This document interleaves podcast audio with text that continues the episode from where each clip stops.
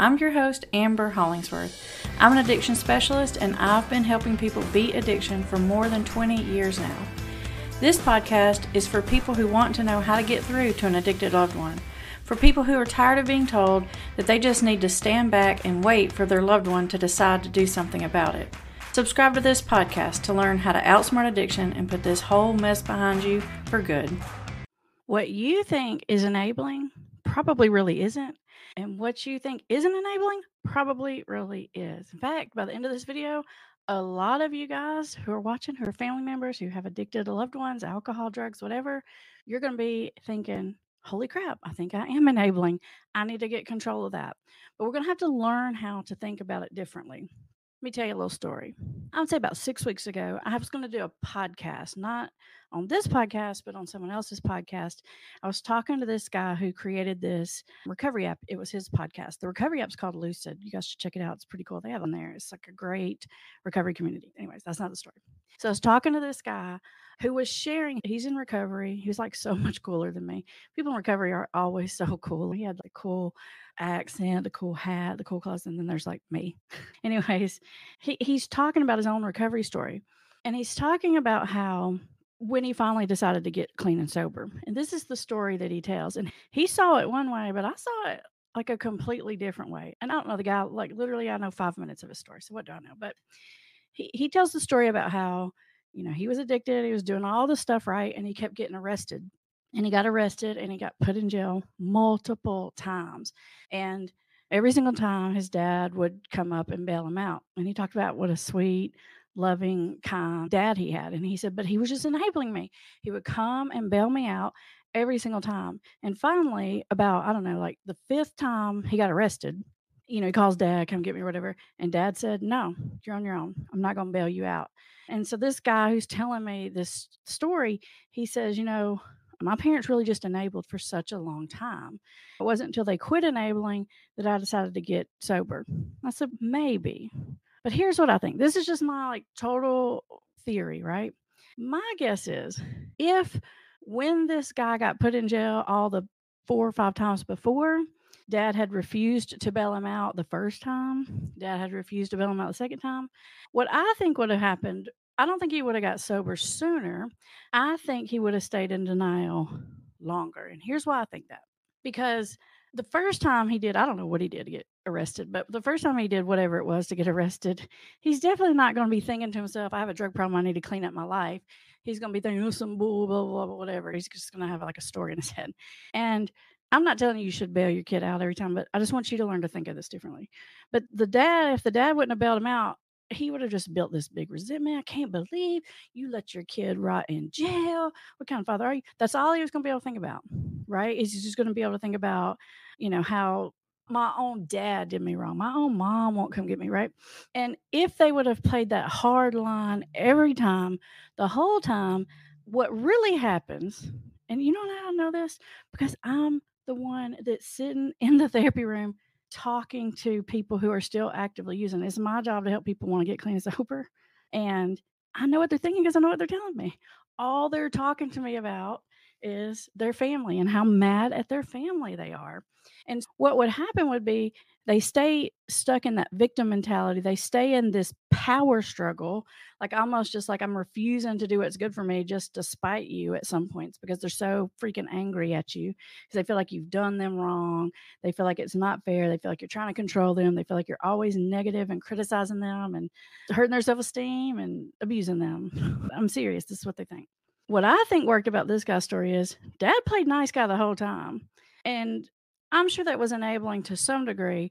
But when dad finally said no, guess what happened? This guy knew without a shadow of doubt it was him. He might have said it, but there is no way this guy's going to not realize what the problem is. See, most of you think that enabling involves giving people who have addictions money or giving them a place to live or bailing them out of jail. And to some degree, you're right, that is enabling, but that's not the most enabling thing.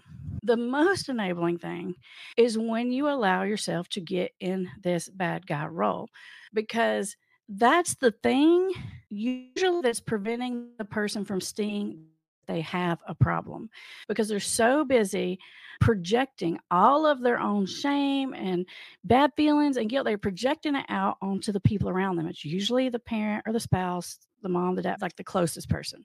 And they're just putting it out there and they stay stuck in that zone until it's not just until the consequences happen. The consequence has to happen, but it has to happen and it cannot be your fault that it happened.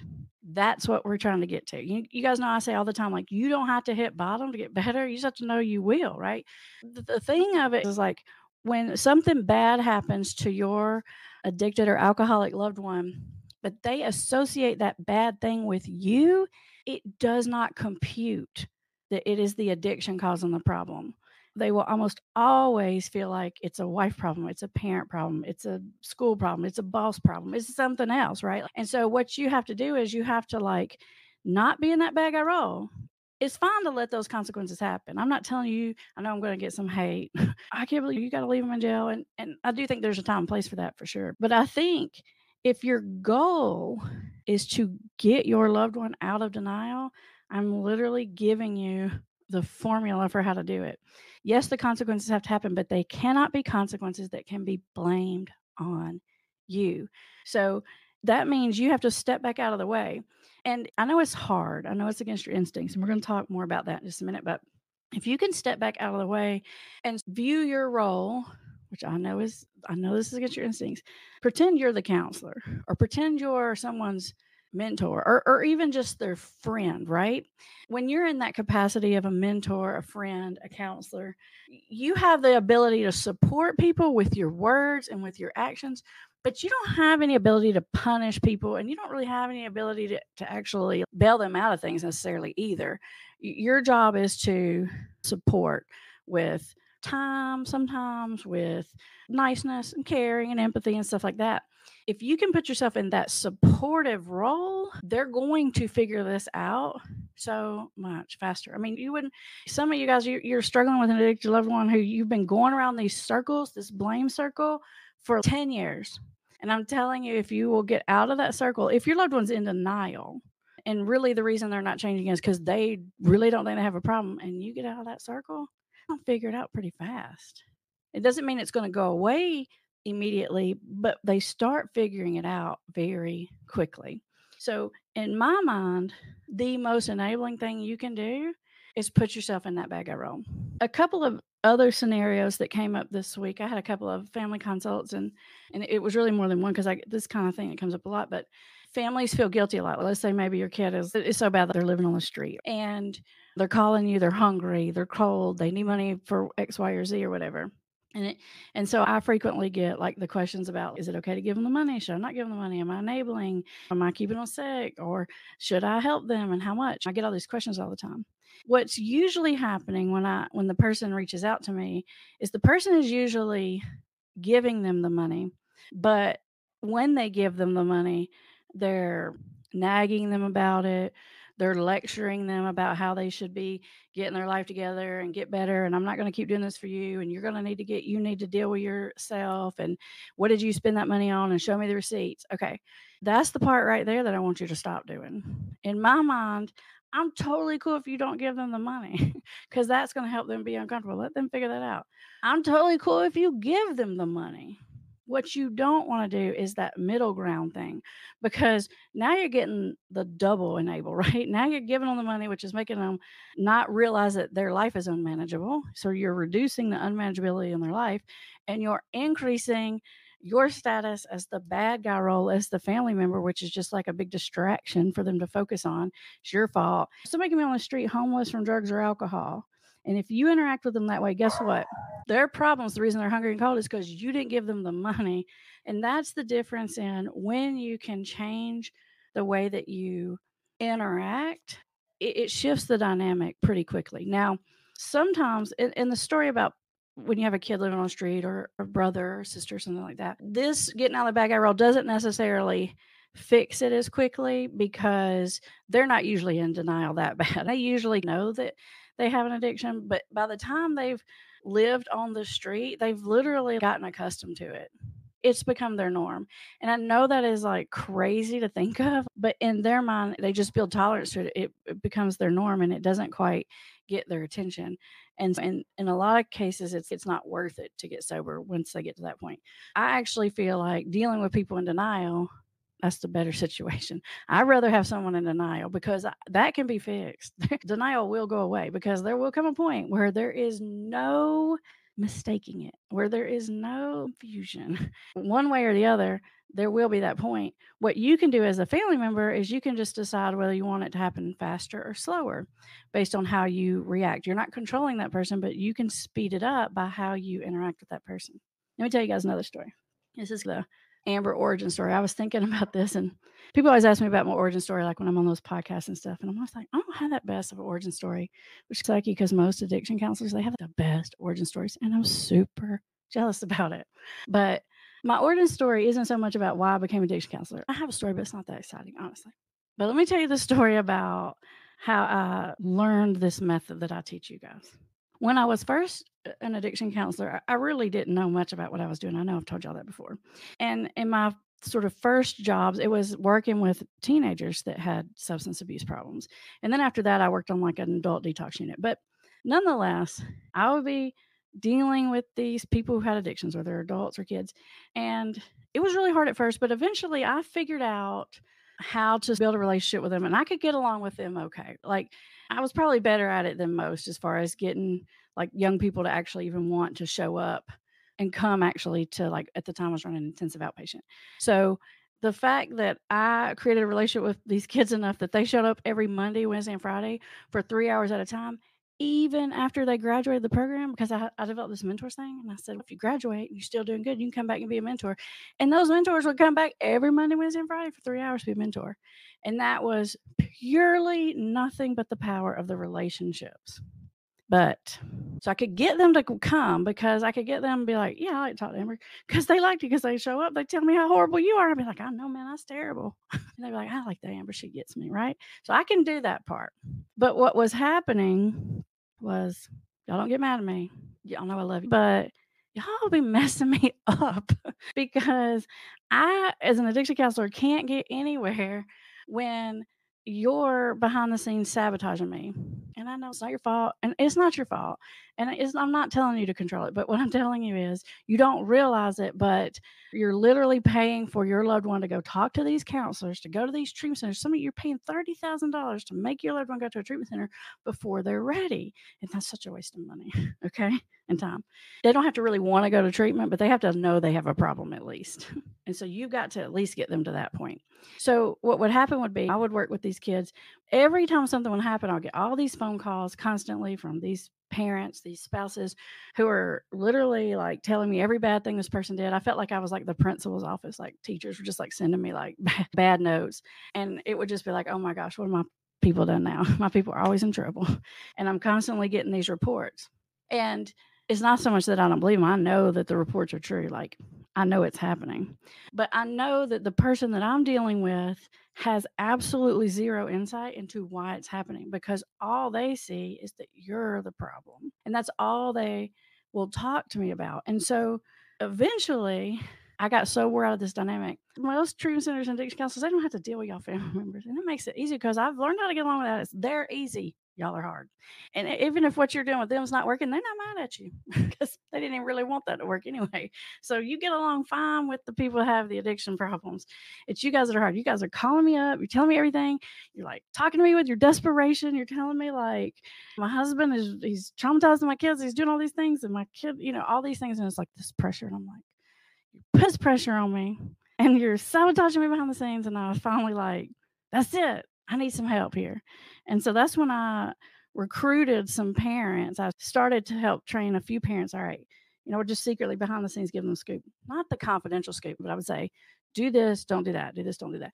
And they got pretty good at it. And then we developed the parent mentor program. And so then these parents started mentoring the other parents. And once we got that system in alignment, then the system starts working. First, it's just like you got to get them to want to come. So that took me a while to figure out, but I did figure that out. But then, in order to get them to want to get better, it's the family piece I needed to come into alignment. And I just want you to understand please hear me when I say I'm not saying that the reason they have this problem is because of you, but I'm saying the reason they're in denial about this problem, you could be contributing to. I know you don't mean to. I'm an enabler too. Listen, I'm super codependent. Most addiction counselors wouldn't even have took y'all's calls. They just say it's conflict of interest. I can't even talk to y'all. But I felt that pressure. I felt like I needed to do something, but I also knew that I needed some things to change at home. So the people I was working with, the kids, the adults, whatever, they could like see that there's a problem. And it wasn't until family component came on board that really we started to see a lot of change and shift in people getting clean and getting sober. And these days, because once I started YouTube, you guys are figuring this out so much faster, and it's so awesome. So by the time like your loved ones call me up or they're in my office, it's just awesome because y'all done all the work, and I just get to sit there and be the good guy. And there are like most of the time these days when people call, like people get in our strength space program, they're usually already sober, and if they're not, they've already decided to get sober because you know how they got there because you got them there because you did the work. And, and I'm not saying it has to be me. You, it could be any treatment person, any sponsor, coach, treatment center, whatever. It doesn't have to be me. I don't have room. I can't see all of them. But in my mind, if you can set me up for volleyball, I can spike that ball over. Okay. And if we can work as a team, then we can figure that out. And I think it also helps too because without the family involvement, number one, I can't make the changes that I need to make with the person that I'm working with. But also, then y'all stay mad at me because y'all like, why isn't this working? I'm paying y'all. They're not getting better. Why are they not getting better? Why, why am I even sending them up there? Because you feel like it's not even working. When once I got out of the treatment center facility and then I created the Hope for Families model and then I got like a whole family counseling team now we really had a good system going, right? So now I got Campbell and Kim on board, and then we just did it like lawyering, and I would work with the addicted person, and they would work with the family, and and we would get both things happening simultaneously, and it just worked so much smoother. But these days, most of you guys are putting in the work beforehand, and so literally, by the time the the person gets to me to treatment wherever, they're like ready, and and honestly, addiction treatment it really isn't that hard. People know what they need to do to get sober. That's not hard. I help a little bit with that. I might say, I think this, you might be missing this or that was warning sign or something like that. But honestly, the hard part is just getting them to want to get sober. And I can do that, but it takes a long time. It's a lot of money to pay someone to do all that motivational interviewing and stuff, which I don't mind doing, but I'm just telling you the system works a thousand times better if if everybody's working in concert. And I, I know I tell y'all that all the time, this thing about not being the bad guy, but and I feel guilty about it because I hear from Campbell and Kim how y'all are being treated. I feel like it's wrong of me to even say that to you. This person is treating you like crap. They're like not holding up their end of the responsibilities. And then I'm coming on here and telling you be nice to them and give them compliments and laugh at their jokes and stuff like that. And that's just completely not fair. I was thinking about it. I was like, dude, I get mad when I feel like my husband's not helping take out the trash. And I'm thinking like, I do everything around here. I'm just like building resentments up in my head when he's not like helping with the laundry or something. So I hear you. I understand that it is completely 1000% not fair what I ask you to do. But hear me when I say it will work. if you're still in that bad guy role, they're going to keep fighting with you as long as you let that fight keep going on and getting out of it's not that hard. This past couple of weeks, we've been doing our No More Mr. Bad Guy challenge in our members only group. And that was probably one of my favorite things we've done with the members so far because every day you get like a new little assignment. And then people would come back in and post, oh, this is what I said and this is what they did. And it was so fun for me to get in there and read those. And probably it was like more exciting for me than it was for you guys who were doing it because you don't even know how powerful those little moves are. And a lot of times you don't get a super huge reaction from them at first because they still don't trust you. So even if they want to smile at you, they're not going to because they're still a little mad at you. But I know when I read these comments what you're really doing. So you're building that relationship, you're building that positive rapport, you're building that trust. And then you guys get excited about it. And it's just little bitty small things. Like in the No More Mr. Guy challenge, it's like literally And then I give you some instructions on how to do that, right? Like literally laugh at the jokes and I give you some instructions, right? It's almost like this sounds crazy. This sounds bad, but it's almost like the way you might interact if you're dating someone. It's a little bit flirty. It's just like, oh, I like you. You're funny. You're interesting or whatever. It changes their brain chemistry, is what it does. So it's more than psychologically they stop viewing you as the bad guy. That happens, but it also changes their brain chemistry. And when you're dealing with an addicted loved one, their brain chemistry is crazy, right? They can't get dopamines from anything. But if you can interact just right, there's only one thing more powerful than addiction, and that is connection. And it's because of what happens in the brain chemicals. If you can get those little serotonins going and those little oxytocins and those little dopamines going, that will actually, believe it or not, override the high that comes from the substance. And if they're addicted, what they're experiencing is that is not even that fun anymore. So if this substance over here is not even that fun anymore, and my wife over here is actually great, she's wonderful, she treats me great, love her, she's fun or whatever. Then what happens is they start looking at the two things and they start saying, I'm gonna lose my whole family over this, not worth it. But if this family member, if this wife or whoever it is over here yelling, screaming, nagging, rightfully so, people, rightfully so. If you're over here doing this, they're looking at that substance thinking, no, nah, I'd rather have that. I'd rather have the alcohol. I'd rather have my weed, whatever it is. And you're like, how can you choose that over me? But you've got to look at the picture they're looking at. What you're doing is you're just recreating the picture and you're making sure you're making it obvious for them the choice that they're making. And they'll start to see it faster. They'll be like, I don't want to lose her. She's great. I don't my mom, she's so good to me. Like that, like the guy I was telling you about from the recovery app. when that guy's dad finally did put the line down, because a lot of times you're building the credibility, you're out of the bag already doing that. And a lot of times it does come to a point where you have to like cash in your credit.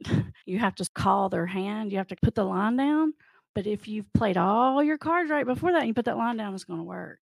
If you don't have all your credibility built up and you haven't played all your cards right and you put the line down, it's going to backfire on you. And then you're going to be super mad. I can't believe they chose that over me. You know, you're going to be super mad. But, you got to look at what they're saying. You're mad, you're angry, you make them feel terrible about themselves. And then you've got like the comfort of the substance over here. And that's the choice they're looking at. So you want to shift that picture. If you'd like to get additional advice, support, coaching on your specific situation, consider becoming a member. When you become a member, you actually become a family member. Every single week, our family recovery specialist, Kim and Campbell, come on. They do live group coaching calls so you can ask uh, questions about your situation, get advice, get feedback, find out what to do next. And those live group coaching calls are exclusive members only. You also get the support of the community and you get advanced skills training. I'll put the link in the description so you can become a family member today. All right, I'm going to take some questions. Let's see here.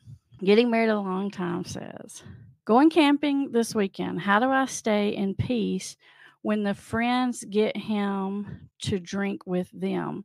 Close quarters. How do I stay out of the bad guy role while keeping my own peace? Once you can shift your mindset from, I'm trying, you just have to do this mindset shift you need to stop thinking, I need to get them to quit drinking. Okay. And you need to shift your mindset to, I need to get them to see and decide and be motivated to quit drinking. So it's not, I need to get them to quit drinking. It's, I need to get them to see that they need to quit drinking. And so when you can make that shift and then they go and they drink and they make a total a hole out of themselves, you don't feel mad about it. You're like, okay, it's one step closer one little piece of evidence for you to see. And so what you want to do is you don't want to slow it down. If you slow it down, you get on the case and then he ha- and he only drinks a couple and here and there, you just prolonged it. Like you missed an opportunity. And once you flip that thinking you may want to like not be around them because they're like obnoxious or something. So you may want to get some distance because you just don't enjoy it, which is understandable. But the fact that they're drinking, or maybe they overdrink with their friends or something, it's just not going to upset you because you're going to know that's exactly what we need to happen.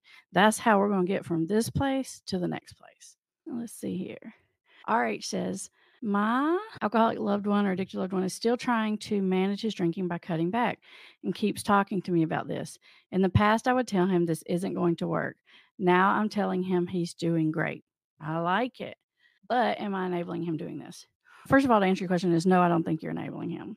I think you're supporting him. And, and, what you want to say is, and he may not be doing great all the time, but what you can compliment and reinforce and validate, you can say, I appreciate your willingness and your like commitment to dealing with this problem because I know we're going to figure it out one way or the other. Even if they're trying something that is not working, or maybe they're sneak drinking and this and that, they're doing it. You might not want to say you're doing great because they're not doing great. But what you want to say is, I appreciate you being honest with me. I appreciate that we can talk about this subject. I appreciate that you're trying. And see, you getting them good brain chemicals going, you getting in a good guy role, and then you have influence. Now, may come a point when he does this 25 times, and you have to say, okay, that's it. Like, I'm going to need you to stop. When you call the hand, like in poker, when you call it, you're going to be ready to call it, and it's going to have a much better chance of working.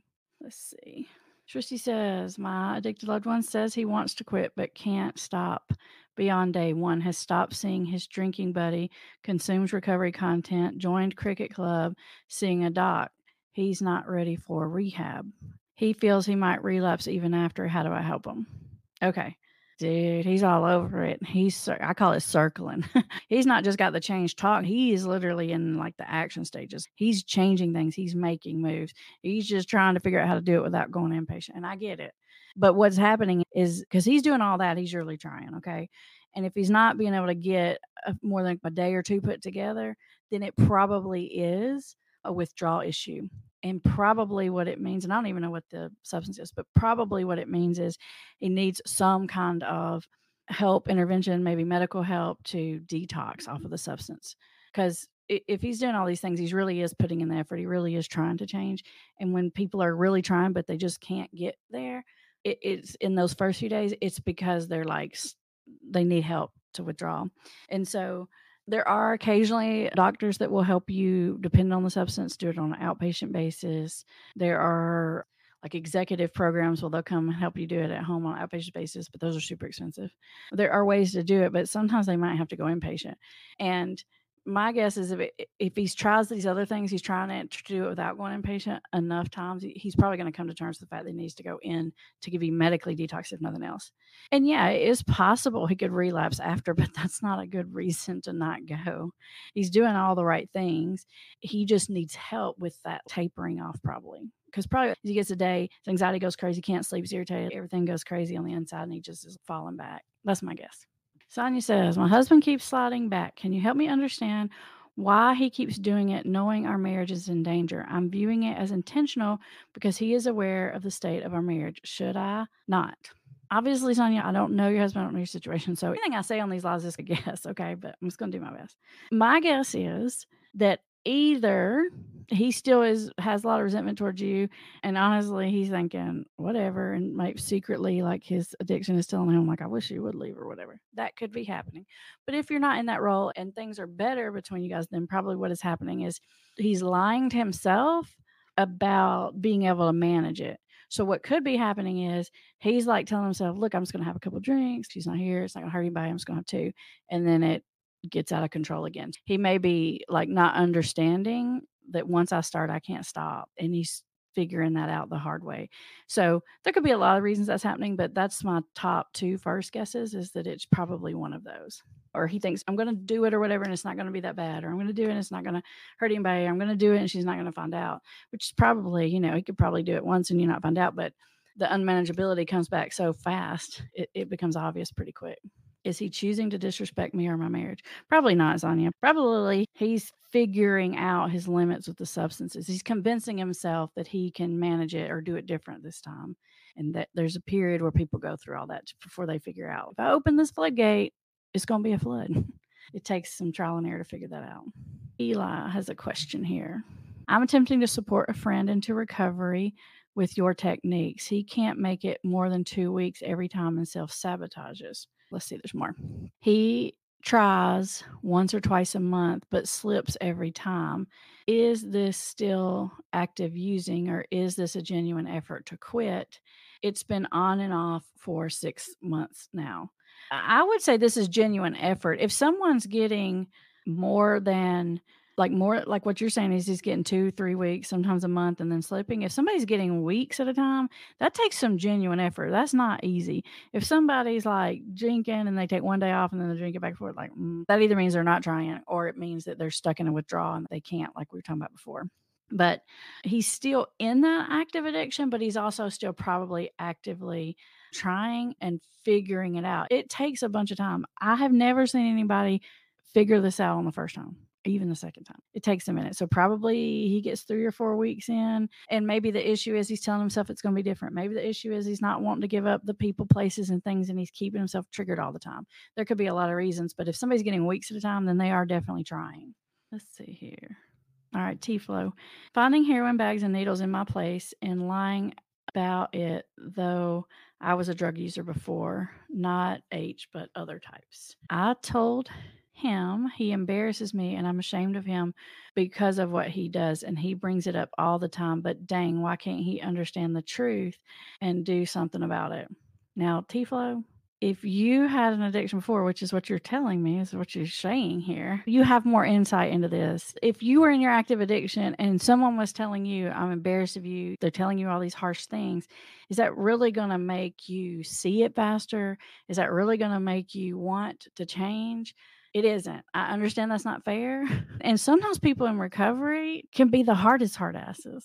And it's crazy because people with addictions, they think, oh, I need someone who's in recovery to help me. But actually, because sometimes people who have already figured it out, they have less patience because they're like, figure your crap out. I figure my crap out. You figure your crap out. Because it's harder because you know exactly what's going on. You're watching it and you're like, yeah, that's not going to work on me. And it's just insulting that they even try. But if you think back to your mindset when you were in that place, you would have done the same thing. You would have lied when it was obvious. You would have done the same thing because that's what they do. I'm not saying it's okay. I'm just saying if you're trying to do something about this problem, you got to think strategically, not emotionally. It's not fair. Do they deserve to hear it? Yes. Why can't they see the truth? Because you don't have the truth wrapped in the wrap, right wrapping if you put the right wrapping on it, sometimes they open it up themselves. Okay. It's not fair, but it's true. Let's see. Nancy says, I find something positive and I acknowledge what he's trying to do to tell my son whenever I see him and he responds with a positive attitude. Yes. And I'm glad you said that, Nancy, because literally, if nothing else happens, if you do all of my techniques and the person never chooses to get sober, you're still going to be glad you did it because you're going to have a clean heart. You're going to know your side of the street is clean.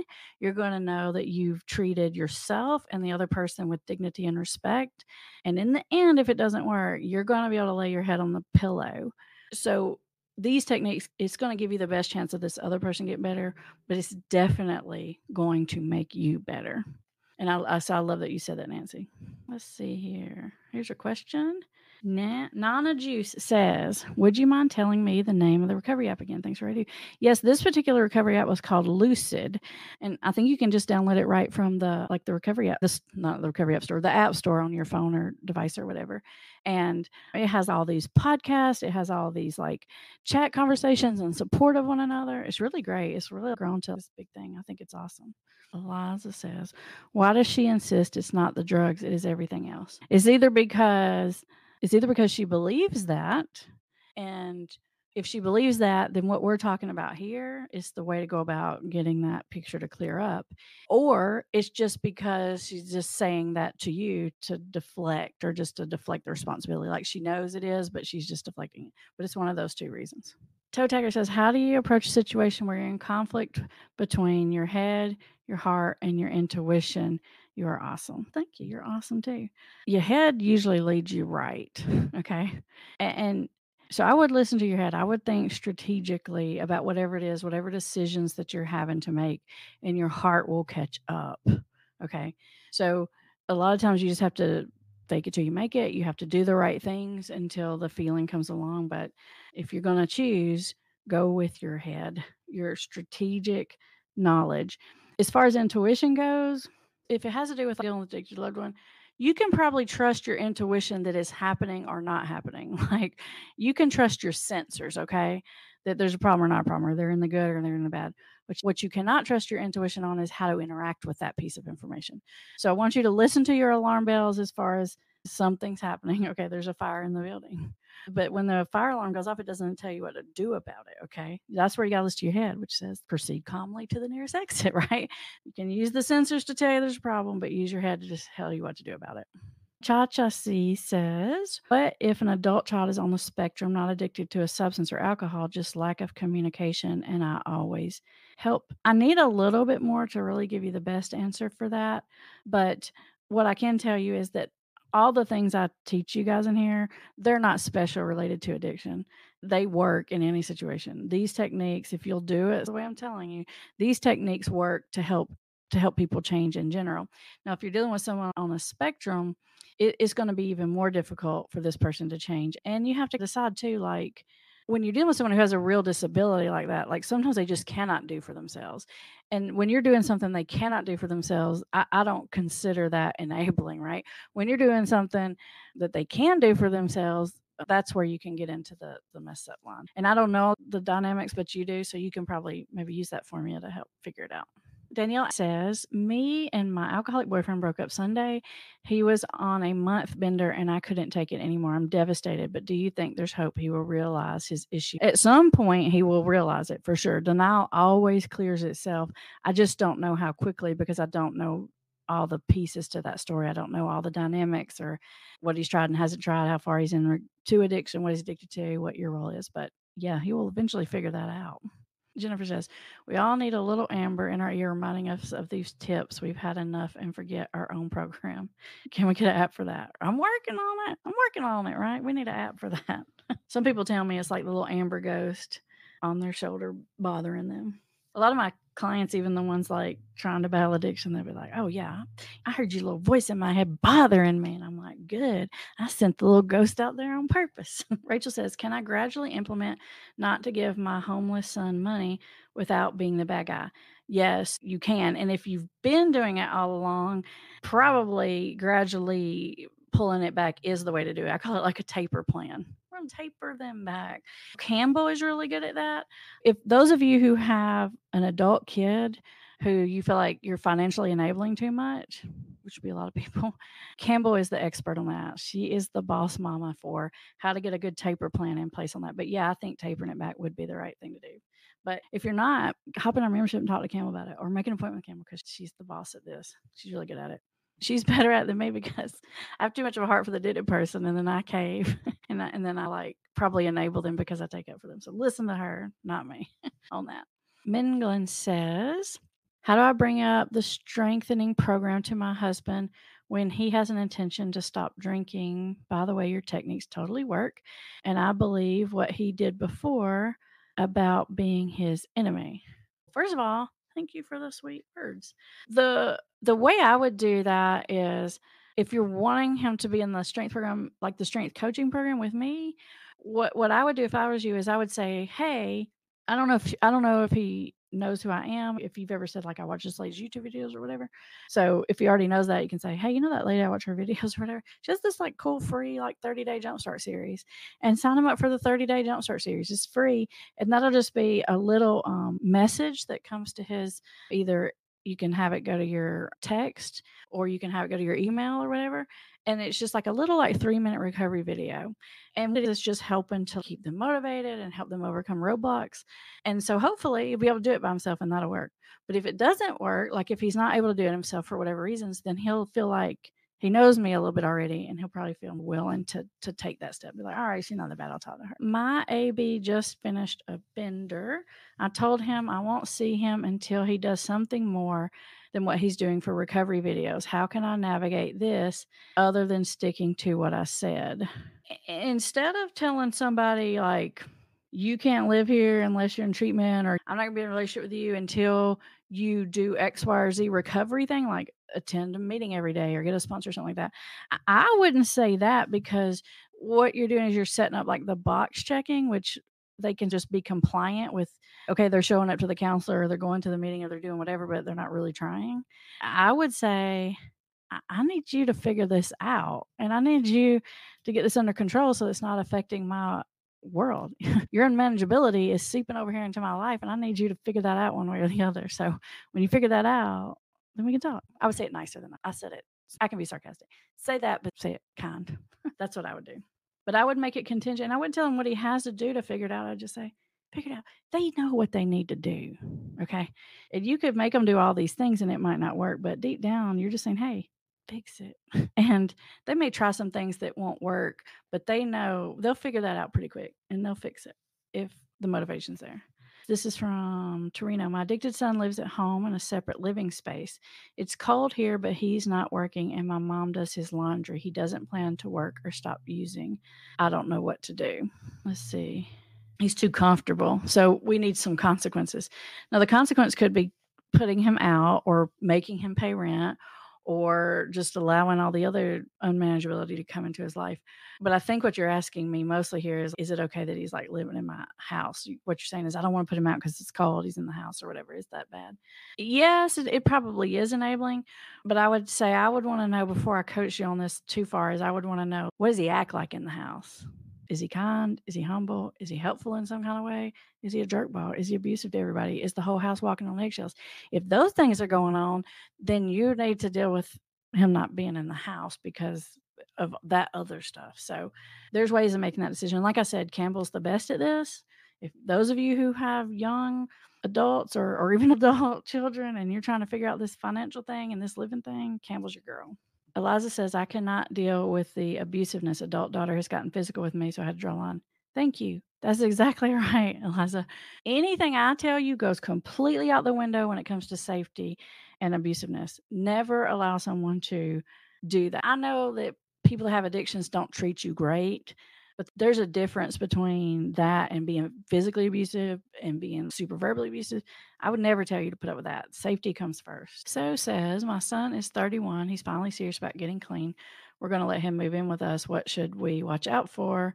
And could you please explain boundaries? Oh, Lordy, so I don't like it when they move back in with the family. I think that's a recipe for disaster. I know sometimes that there's no choice, but if there is any other choice, it's probably a better choice than letting him move back. But sometimes when people come to me and they have the question or they start in with counseling with us, they've already told them that and, and, you're already in that road. So since you're already in that road, I would say we have a thing in our office about no home contracts. A lot of times in these situations, what people do is they say, All right, you can come stay here, but these are the rules. You have to go to a meeting every day. You have to do this. You have to do that.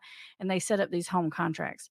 And I strongly advise against doing that, even though you could probably find a hundred other like addiction people to tell you to do that. But the reason I'm going to advise you against doing that is because that will always backfire on you.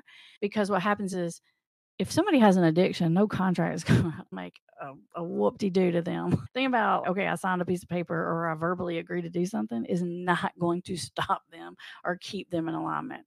But let me tell you what they will do they will hold your butt to the contract. so what happens is it backfires on you because maybe you know that they're using, but they're passing their drug test and that was the agreement you made with them or whatever. They're like, I'm passing my drug test.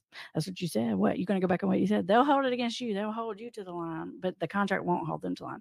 So I would not put any kind of contract in place. I would put more of a general statement out there that says, Hey, we love you. We support you. We're so proud of you for getting control of this problem. But we're going to tell you, we're not going to let that unmanageability come here and take over the house. So we're going to need you to figure that out. You know? We're going to need you to be pleasant. I don't want you to put in a contract or a rule or anything. Or we see parents that they go in these things. They're like, you know, take the trash out four times a week. And it's like literally like this big giant long contract. Don't do that because you'll put yourself in a deadlock, not them. And we have a whole boundaries playlist so too. So check that out. You can see all the boundaries videos and it goes into more detail about all that stuff. Let's see here. Robin says, when someone is doubling down on drinking and saying they don't want to get sober, is that just the process of them getting to bottom faster, or is this an indication that they don't ever want to quit? Oh, listen, and everyone I've ever seen at one point or another said, I'll never quit. I'm never going to rehab. I'm not going to do all this. I call that the big talk. Don't worry about that. Everyone says that. That doesn't mean nothing. They could say that today and tomorrow I'll be crying on your shoulder and say, I need help. That's just big talk. Don't worry about it. I'm not saying don't worry about the problem. I'm just saying like that statement should not bother you. Like no. Katie, is it okay to ask my husband what his plans are after his drug test happens later in the month? He stopped smoking marijuana early in December so he could pass the drug test. He also cut out on alcohol for now. Okay, so this is interesting. So he stopped the one substance so he could pass the test. I think you can ask him. I don't think there's anything wrong with asking him, but I'm trying to think through it. But what I would ask him instead is, how do you feel now that you stopped? I'd say, have you noticed any difference? Do you feel physically better? Because what you're doing when you're asking that question is you're calling his attention to his improvements. And so what you're doing is you're like pulling along his thinking in that direction. And also, this last little statement you have in here that he's cut back on alcohol tells me that he's realizing on some level one or both of those substances is a problem because he doesn't need to pass a, a, drug test for the alcohol to get a job. So there's some kind of level of insight here. So what I would do is just validate that he's made this change, ask him does he notice a difference? How is it as easy? Is it hard? What is it like what you thought it'd be? Just be curious about it. Because what if you get him to say the right statements like literally he's selling himself on staying stop. He's convincing himself which is so much more effective all right, everybody, we are about out of time. Oh, yeah, Bree did ask me to tell you guys because she's the one that manages the calendar. We only have one spot left for the month of January for uh, strength recovery coaching. So if there's anybody out there that wants to be in the strengths recovery coaching program, yourself, your loved one, our calendar is so full that we've had to get it where you have to fill out like a little application and you can do that for your loved one if you want to. But there's one spot left for January and I think there's three for February. So if anybody's interested, the link is in the description. You can fill out the application. If you think you or your loved one's ready to do that. But you got to get the spots because they're gone. All right. We'll see you guys next time. Thanks. Thanks for listening to our audio. But did you know these episodes are recorded live on YouTube? Join us Thursdays at 1 p.m. Eastern to participate in the discussion, ask questions, give and get feedback. Any featured links discussed in this episode can be found in the show notes. And lastly, my goal is to spread recovery faster than addiction is spreading, and I can't do it alone. You can help support my mission by leaving a review for this podcast or sharing it with a friend.